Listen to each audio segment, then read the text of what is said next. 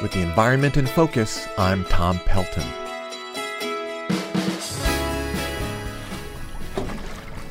It is a gray morning on the Potomac River in southern Maryland. I have paddled into a strange dream. In front of my canoe, rising up out of the murk, is what looks like a huge wooden face, topped by a shaggy wig of sticks. As I glide closer, I can see it is the pockmarked stern of a wrecked ship, crowned by an osprey nest. Trees sprout from rotting planks in the nearly century old cargo ship. The ship has become an island, as have several other half submerged wrecks in what is known as the Ghost Fleet of Mallows Bay.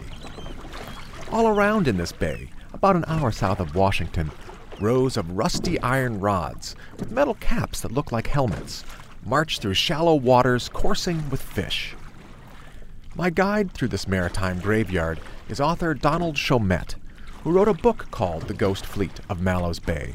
The embayment is about a mile and a quarter long, and it contains within it the largest shipwreck assemblage in the Western Hemisphere, uh, dating from the period of the American Revolution up through the 1970s. How many ships are here?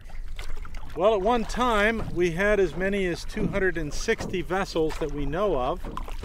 Uh, 214 of them were World War I wooden steamships built uh, for the transport of troops over to Europe, troops and cargo.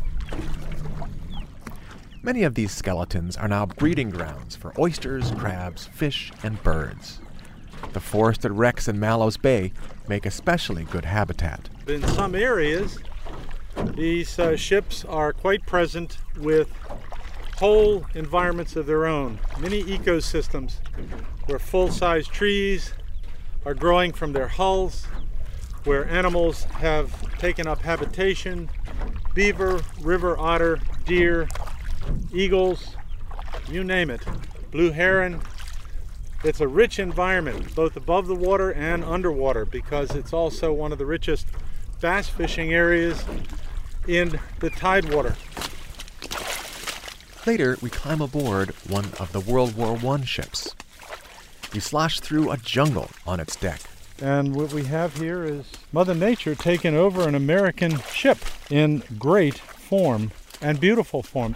The ship, called the Tonka, was part of an emergency fleet of steam powered wooden cargo carriers that the U.S. spent a billion dollars building from 1917 to 1923. But by the time the ships were built, the war was over. Steam power was outdated, and so many were just dumped here to be scrapped and partially burned. The wrecks are the waste of war, but they are also monuments to something uplifting the fierce resilience of nature and its ability to transform even a junk strewn wasteland into an insurgency of life. With the environment in focus, I'm Tom Pelton of the Environmental Integrity Project, author of The Chesapeake in Focus. This program is sponsored by the Abell Foundation. The views expressed are solely my own.